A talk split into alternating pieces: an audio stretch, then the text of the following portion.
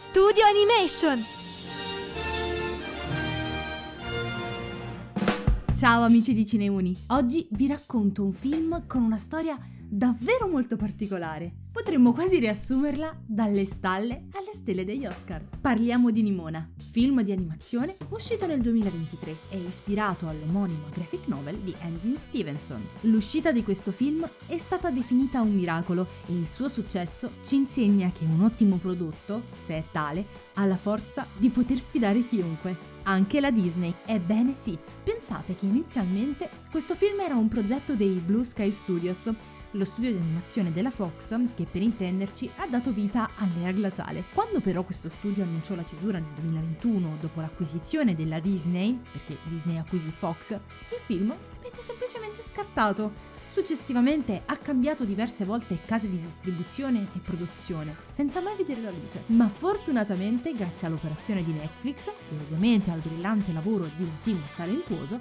Nimona è risorto dalle ceneri ed è approdato nelle nostre case. Immaginatevi una città medioevale e futuristica nello stesso tempo, chiusa al mondo esterno e con la sua monarchia. Sembra una favola, ma particolarmente classista, non è vero? Beh, sì e no, nel senso che c'è un piccolo rovesciamento. Tra i cavalieri che vengono ogni anno eletti, e che principalmente sono nobili, un ragazzo umile finalmente ha la sua conquista. È un bel messaggio, che però in pochi minuti viene subito spezzato. Infatti egli sarà il primo ad essere accusato di un grave crimine contro il regno e non avrà neanche l'opportunità di difendersi.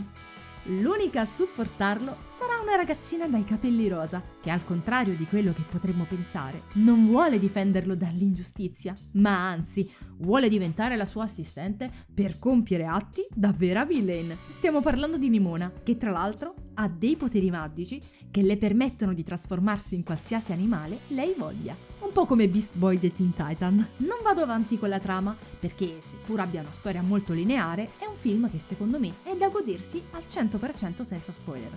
Ma voglio raccontarvi perché questo film ha conquistato tutti, tanto da arrivare agli Oscar. In primis, character design, molto ispirato al cinema giapponese, e animazione. È in CGI ma fatta bene e richiama lo stile grafico che è ultimamente di tendenza. Per intenderci, Spider-Man Across the Spider-Verse. Non solo, anche il suo humor è particolarmente geniale.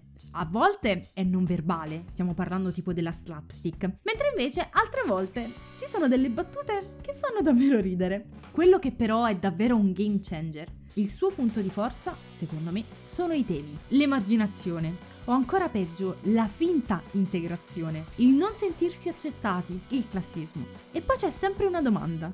Chi è davvero un mostro? Diciamolo, gli antieroi ci piacciono proprio per questo, perché sono cattivi ma non lo sono davvero. Noi vogliamo capire perché si comportano in quel modo e se sono davvero cattivi o risultano cattivi solo agli occhi degli altri. Limona racconta proprio di diversità e di come il modo di essere di questa ragazzina, un po' irriverente, viene però considerato sbagliato. E questo era tutto. A voi è piaciuto il film? Se non l'avete visto, io vi invito a recuperarlo, che poi il fatto che sia stato nominato, per me, è un grande risultato. Io sono Olly di F2 Radiolab e ci vediamo ad una prossima puntata.